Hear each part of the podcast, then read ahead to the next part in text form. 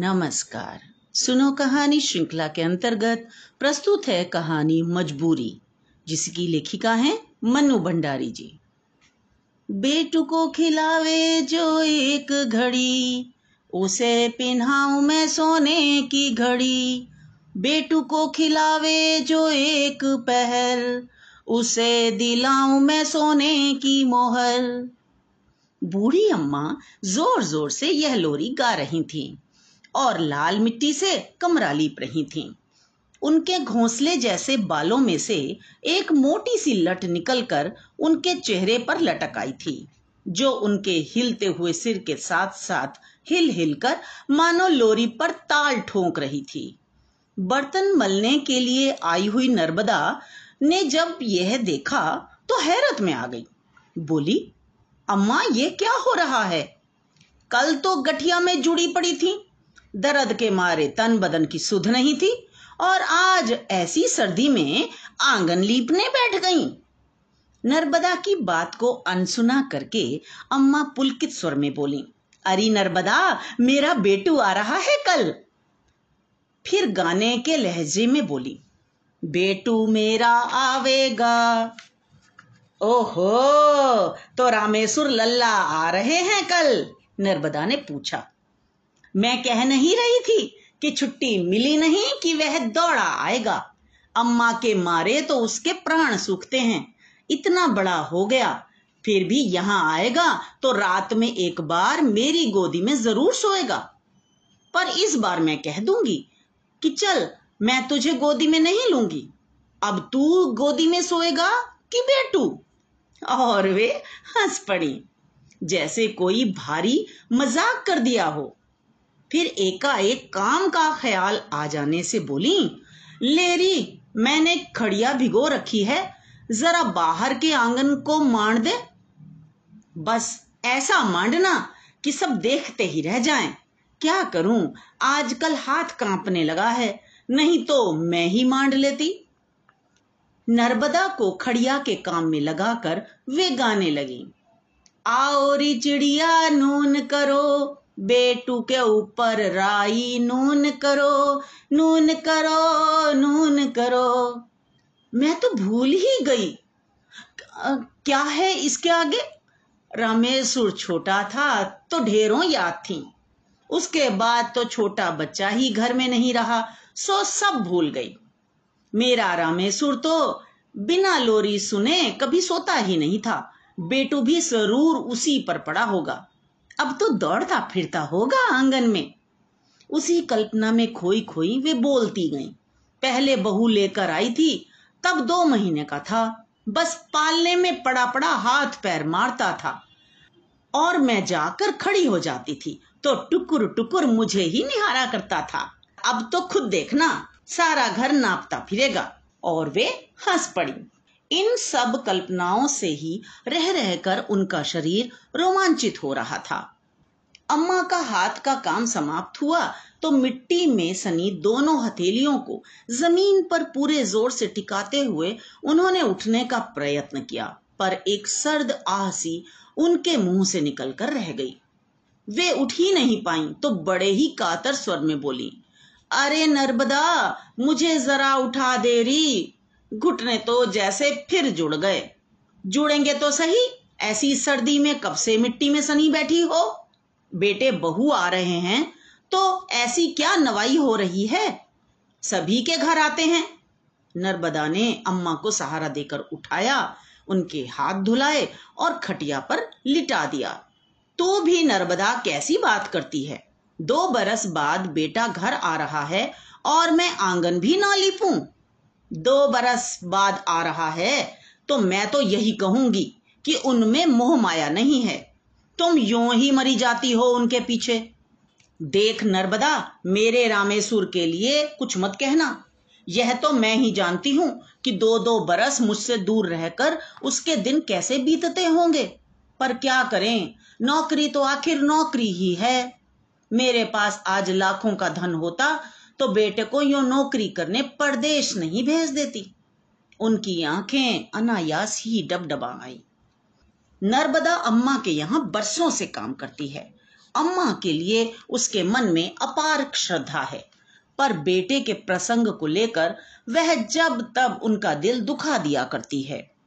कुछ और खरी खोटी सुनाने का उसका मन हो रहा था, पर आज अम्मा पर तरस खाकर चुप रह गई। कुछ तो गठिया के दर्द ने और कुछ नर्मदा की बातों ने अम्मा का उत्साह तोड़ दिया। बहुत से काम उन्होंने सोच रखे थे, पर वे कुछ न कर सकी। बस अपनी खाट पर पड़े पड़े भूली बिसरी लोरियाँ गाती रही।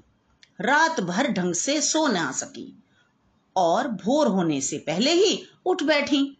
घुटने का दर्द मन के उत्साह में खो गया।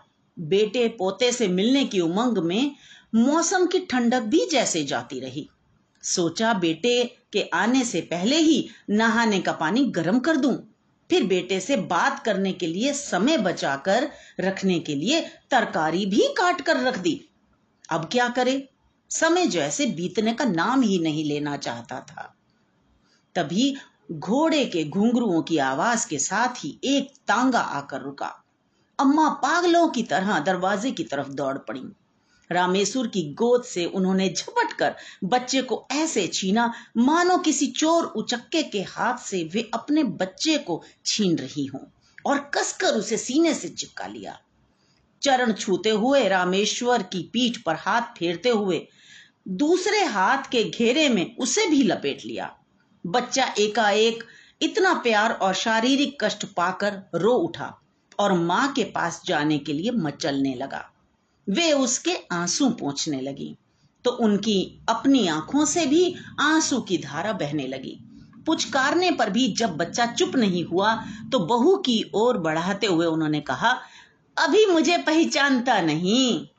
उपेक्षित सी एक और खड़ी बहू ने बच्चे को ले लिया। शाम के समय बहू ने कहा, अम्मा, इस बार बेटू को आप ही रखेंगी। जब तक मैं यहाँ हूँ, आप इसे अपने पास हिला लीजिए। दो दो बच्चों को संभालना मेरे लिए मुश्किल है। अम्मा को विश्वास ही नहीं हुआ कि बेटू उनके पास रहेगा। वे बोली, मेरे पास? सच? हे भगवान, तुम्हारी सब साथ पूरी हो। मेरे इस सोने घर में एक बच्चा रहेगा तो मेरा जन्म सफल हो जाएगा। तभी रामेश्वर ने ठिठुरते हुए रसोई में प्रवेश किया। अम्मा, जरा अंगीठी इधर रख दो। मुंबई में रहकर तो सर्दी सहने की आदत ही नहीं रही। यहाँ तो नहाते ही जैसे जम गया। अम्मा ने अंगीठी रामेश्वर के पास सरका दी। तभी रामेश्वर का ध्यान अम्मा के कपड़ों की ओर गया। ये क्या अम्मा, तुम कुछ भी गर्म कपड़ा नहीं पहने हो? सर्दी खा गई तो बीमार पड़ जाओगी। फिर तुम्हें गठिया की भी तकलीफ़ है। ना हो तो बनवा लो कपड़े, मैं रुपए दे दूँगा। पर यह सब अनसुना करके अम्मा बोली, देख, आज बहू ने कह दिया है कि बेटू मेरे पास रहेगा, बात पक्की हो गई। आज से बेटू मेरा हुआ। अरे, हम सब भी तो तुम्हारे हैं, अम्मा। बोलो, नहीं है? परिहास के स्वर में रामेश्वर बोला, हो क्यों नहीं? मेरे नहीं तो किसके हो? पर बेटू आज से मेरे पास रहेगा, अम्मा ने कहा। तभी वैद्य राज जी कुछ खाली शीशियाँ लेकर आए तो अम्मा बोली, सुनते हो जी, इस बार बेटू यहीं रहेगा। बेचारी बहू खुद अभी बच्ची है। दो दो बच्चों को संभालना उसके लिए मुश्किल है। इसके बाद घर में जो कोई भी आया, उसे यही खबर सुनाई गई। अम्मा इस बात का इतना प्रचार कर देना चाहती थी कि अब यदि किसी कारण से बहू का मन फिर जाए तो शर्म के मारे वह अपना इरादा न बदल पाए। अम्मा का सारा दिन बेटू को खिलाने में ही बीतता। घुटनों के दर्द के मारे कहा तो वे अपने शरीर का बोझ ही नहीं ढो पाती थी। और कहा अब वे बेटू को लादे लादे फिरती हैं। उसका घोड़ा बनकर आँगन में दौड़ी दौड़ी फिरती हैं।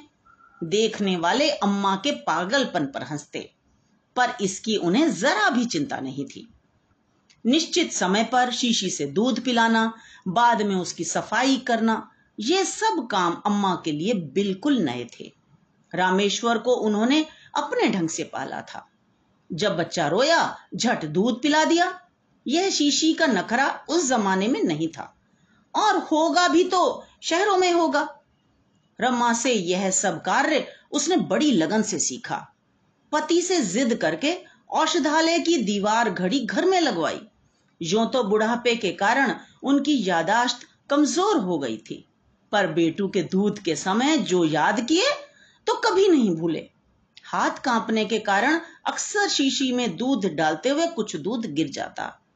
बीस दिन बाद बहू ने जब अपनी माँ के घर के लिए प्रयाण किया तो बेटू ने न जिद की और न ही वह रोया। अम्मा ने रामेश्वर से विनती की कि कम से कम साल में एक बार आकर तो अपनी शक्ल दिखाए जाया करे। माँ के कड़े नियंत्रण के बाद दादी के दुलार में रहना बेटू को अच्छा लगा। जाने से पहले रामेश्वर ने अम्मा और पिताजी के लिए ढेर सारे कपड़े बनवाए थे। अम्मा सारे मोहल्ले की औरतों को दिखाती फिरती। जब कोई आता उसी से कहती, अम्मा के पीछे तो बस रामेश्वर पागल है, ना आगे की सोचता है न पीछे की उसका बस चले तो मुझ पर ही सारा घर लुटा दे। लाख मना करती रही, पर एक न मानी। अब बुढ़ापे में ये छपी साड़ियाँ पहनकर कहाँ जाऊँगी?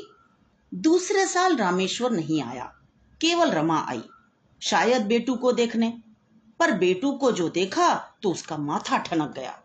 जिस बेटू को वह छोड़ गई थी, और जिसे अब वह देख रही है, दोनों में कोई सामंजस्य ही नहीं था। बात बात में उसकी जिद देखकर रमा का खून खोल जाता। खाना वह दादी अम्मा के हाथ से खाता और सारे दिन चढ़ता रहता था। दादी का पल्ला पकड़कर उनके पीछे पीछे घूमता। शाम को गली मोहल्ले के गंदे बच्चों के साथ खेलता। उसे देखकर कौन कहता कि यह एक पढ़ी लिखी समझदार लड़की का बच्चा है। बेटू को घर के सामने से निकलने वाले हर फेरी वाले से कुछ ना कुछ खरीदना होता था। न दिलवाने पर रो रो कर बुरा हाल कर देता। आखिर रमा को जबान खोलनी ही पड़ी। अम्मा, आपने तो इसे बिगाड़कर धूल कर रखा है। इस तरह कैसे चलेगा? दादी माँ ने हँसते हुए सहज भाव से कहा, अरे, बचपन में कौन जिद नहीं करता बहू? रामेश्वर भी ऐसे ही करता था। यह तो सच हु बहू उसी पर पड़ा है। यही तो उम्र होती है जिद करने की। साल, दो साल और कर ले, फिर यह सब छूट जाएगा। रमा की इच्छा हुई कि बेटू को अपने साथ ले जाए, पर एक साल का पप्पू ही उसे इतना परेशान करता था कि उन दोनों को एक साथ रखने का साहस ही नहीं हुआ। मुंबई जाते ही उसने अम्मा को खरी खरी भाषा में पत्र पहुँचाने आरंभ कर दिए। जैसे ही वह चार साल का हुआ, रमा ने लिख दिया कि उसे वहाँ के नर्सरी स्कूल में दाखिल करवा दें। कम से कम कुछ तमीज तो सीखेगा। अम्मा को लगा कि बहू का दिमाग बौर आ गया। अम्मा का ढर्रा वैसे ही चलता रहा। दो साल बाद रमा और रामेश्वर अपने तीन साल के पप्पू को लेकर आए। पप्पू ने अंग्रेज़ी की छोटी छोटी कविताएँ याद कर रखी थी। पर बेटू वैसा ही था जैसा वह छोड़कर गई थी। वह रामेश्वर से कहने लगी, जैसे भी हो, इस बार बेटू को अपने साथ लेकर ही जाएगी। अम्मा को बड़ा दुख होगा। फिर बेटू तुम्हारे पास जरा भी तो नहीं आता। वह अम्मा को छोड़कर कैसे रहेगा? ये सारी बातें सोच लो। रामेश्वर जैसे इस प्रसंग को टालना चाहते थे। अम्मा के दुख की बात मैं मानती हूँ, पर कहने पर भी स्कूल तक में तो डाला नहीं है। अब इनके दो दिन के सुख के लिए बच्चे का भविष्य बिगाड़ दूँ? उसका गला भर आया था। रामेश्वर बेचारा बड़े धर्म संकट में था। उसे पत्नी की बातों में सार नज़र आ रहा था, पर माँ का दिल भी नहीं दुखाना चाहता था। सो बिना कुछ निर्णय दिए सारी बात रमा पर डालकर मुंबई आ गया।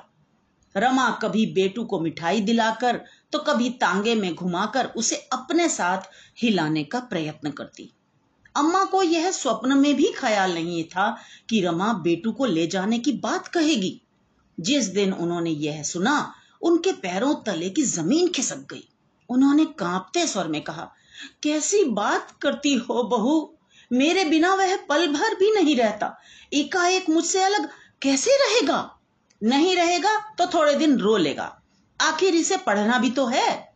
देखो, पप्पू स्कूल जाने लगा है और यह अभी तक तुम्हारा पल्ला पकड़े पकड़े ही घूमता है। अरे, पढ़ लेगा बहू, पढ़ लेगा। यह मत सोचना कि मैं इसे गंवार रहने दूँगी। रामेश्वर को भी मैंने ही पाला है। उसे क्या गंवार रहने दिया? फिर यह तो मुझे और भी प्यारा है। मूल से ब्याज ज़्यादा प्यारा होता है। तू जरा भी चिंता मत कर। बस इसे ले जाने की बात की तो मैं और वे फपक फपक कर रो पड़ी। रमा की आँखों में भी आँसू आ गए। फिर वह कोमल स्वर में बोली, मैं आपका दिल नहीं दुखाना चाहती। पर आपके ज़रूरत से ज़्यादा प्यार ने इसे बिगाड़कर धूल कर दिया है। यदि आप सचमुच ही इसे प्यार करती हैं और इसका भला चाहती हैं तो इसे मेरे साथ भेज दीजिए। और इसके साथ दुश्मनी निभानी है तो रखिए इसे अपने पास। कहने के बाद ही रमा को लगा कि जैसे बहुत बड़ी बात कह गई, मैं मैं अपने बेटू के साथ दुश्मनी निभाऊँगी। मैं मेरे प्यार की परीक्षा लेना चाहती है, पर ऐसी कठिन परीक्षा तो मत ले बहू। इससे अच्छा तो तू मेरे प्राण ही ले ले। उनका रोना जारी था, लेकिन कुछ देर बाद उन्होंने अपने आप को संभाला और स्वर संयत करके बोली, ले जा बहू, ले जा। मेरा बेटू फूले फले, पढ़ लिख कर लायक बने। इससे बढ़कर मेरे लिए खुशी की बात और क्या हो सकती है? रमा कुछ कहे, उसके पहले ही उन्होंने रसोई घर में जाकर भीतर से किवाड़ बंद कर लिए। रमा को खुद इस सारी बात से बड़ा दुख हो रहा था, पर बच्चे के भविष्य को देखते हुए वह स्वयं को निर्णय बदलने में असमर्थ पा रही थी। यही सोच सोचकर वह अपने मन को तसल्ली दे रही थी कि समय का मरहम अम्मा के घाव को अपने आप भर देगा। दो दिन बाद औषधालय के एकमात्र नौकर और दोनों बच्चों को लेकर रमा अपनी माँ के यहाँ चल पड़ी। बेटू तो रोज की भांति तांगे में घूमने के लालच में चला गया। दादी माँ ने उसे कलेजे से लगा लिया।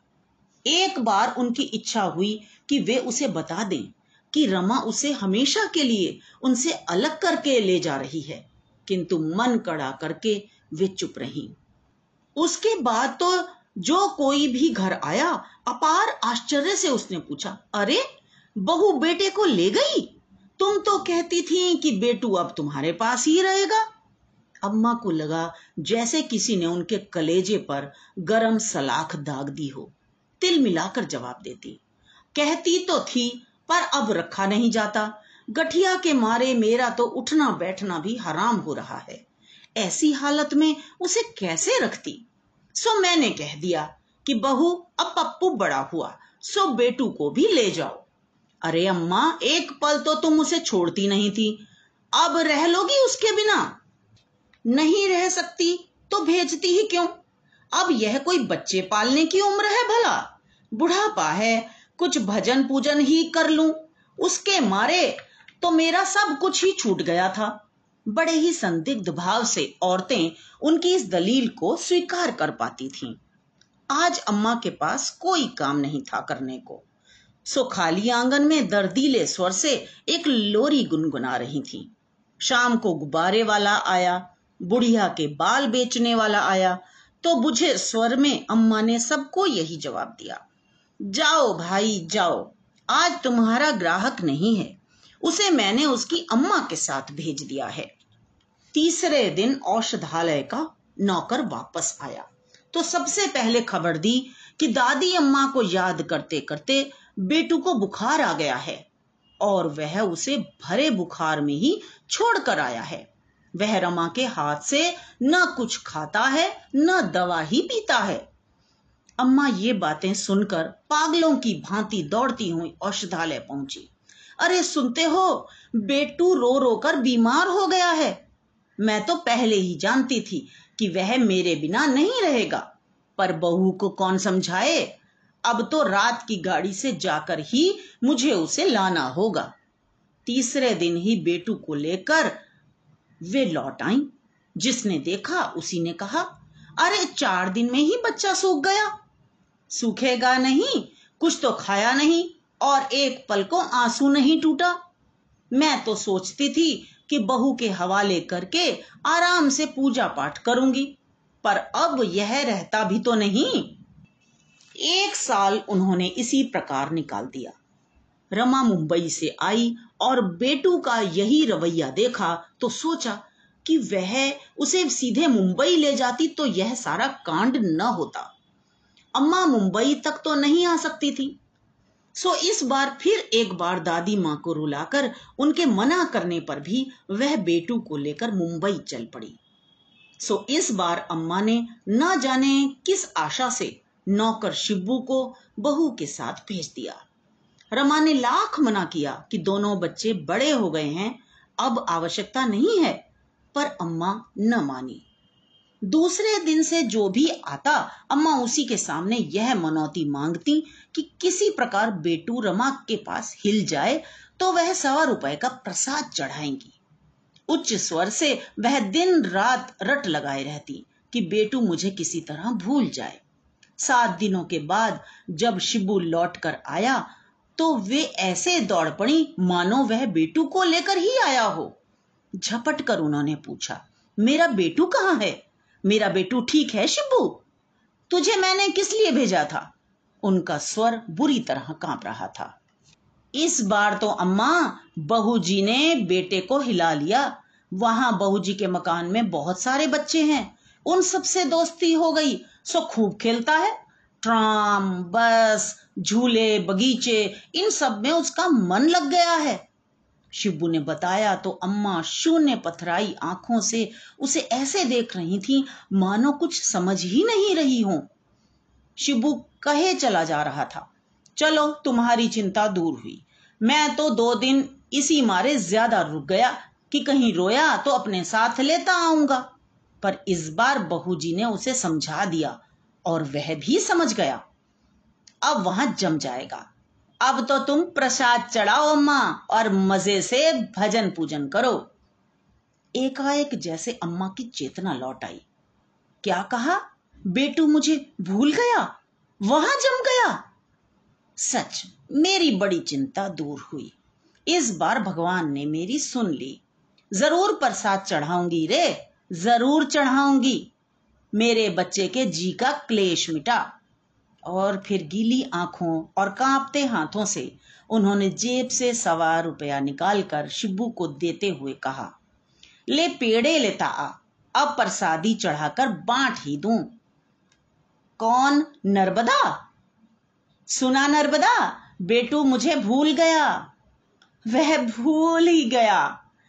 और उन्होंने आंचल से भर भर आती आँखें पूछी और हंस पड़ी। मुझे आशा है कि आपको ये कहानी अवश्य ही पसंद आई होगी। इसे लाइक करें, दोस्तों के साथ शेयर करें। तो मिलते हैं अगली कहानी में। धन्यवाद।